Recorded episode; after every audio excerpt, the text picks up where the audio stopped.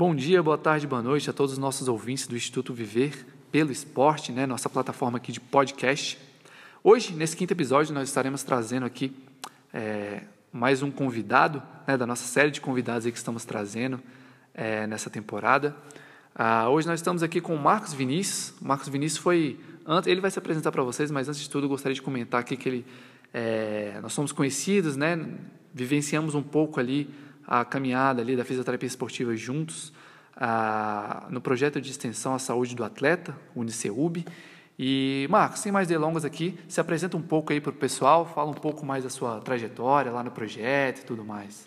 Ah, boa noite a todos. Ah, um grande prazer estar participando desse podcast, né? Uma ferramenta muito legal para disseminar o conhecimento através das redes sociais. Então, agradecer ao Johnny pelo convite. É, eu comecei minha trajetória desde o ensino médio, né, onde eu comecei um curso técnico em massoterapia pelo Senac, então é um curso de dois anos, né, ah, com carga horária de quase duas mil horas aula.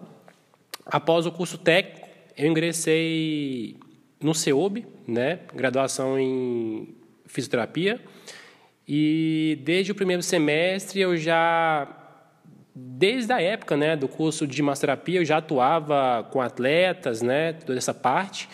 E quando eu entrei no CEUB, né, eu também ingressei junto ao projeto de assistência à saúde do atleta, né, que na época tinha outro nome, que era projeto né, voltado a que tinha o nome Atletas do Futuro, né? E desde o primeiro semestre eu já comecei a atuar, né? Junto ao Marcinho, a toda a equipe do, do projeto. Tive muitas oportunidades legal aí, né? Viajei com atletas, com delegações, né? Onde pude pôr em prática, né? o conhecimento adquirido, né? Durante a graduação.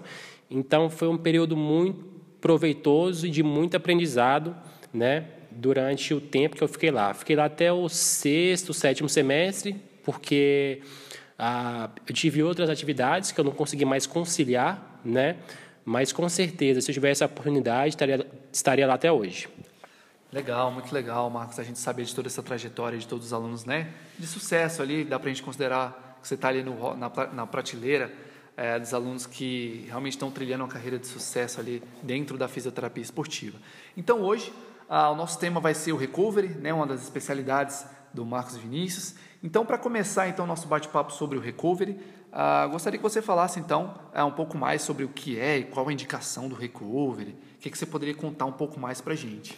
Então, o recovery é uma técnica, né, recovery, ou também pode ser chamado de recuperação muscular, é uma técnica que teve um boom muito grande né, nos últimos anos aí.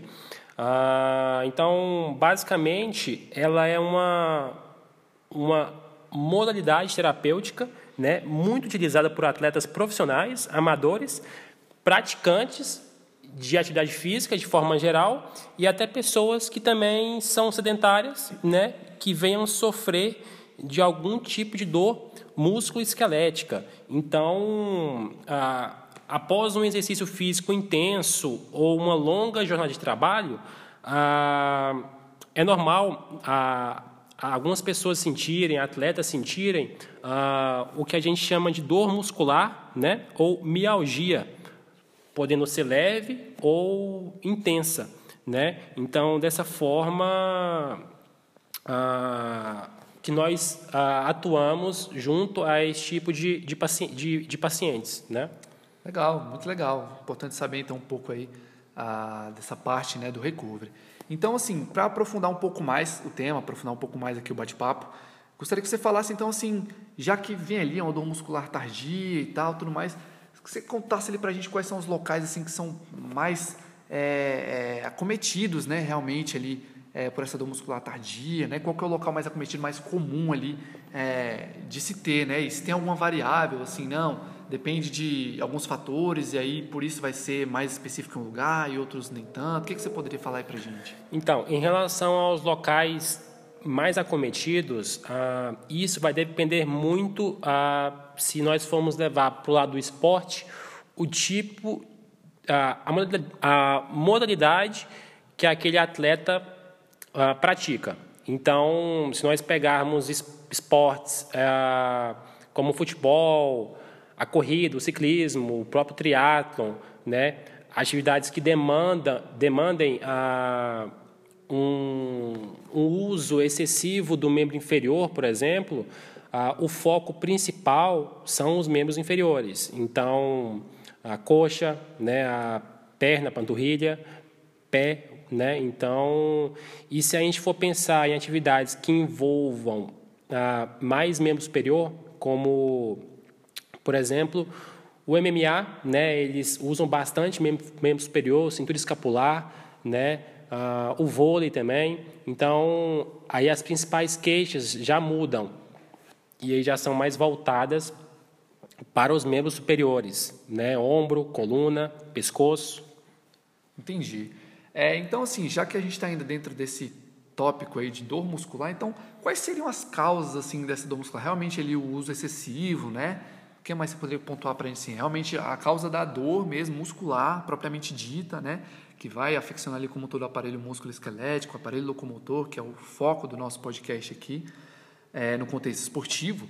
É, quais seriam as causas mesmo assim que vão desencadear essa dor muscular tardia? Realmente o uso excessivo que você falou?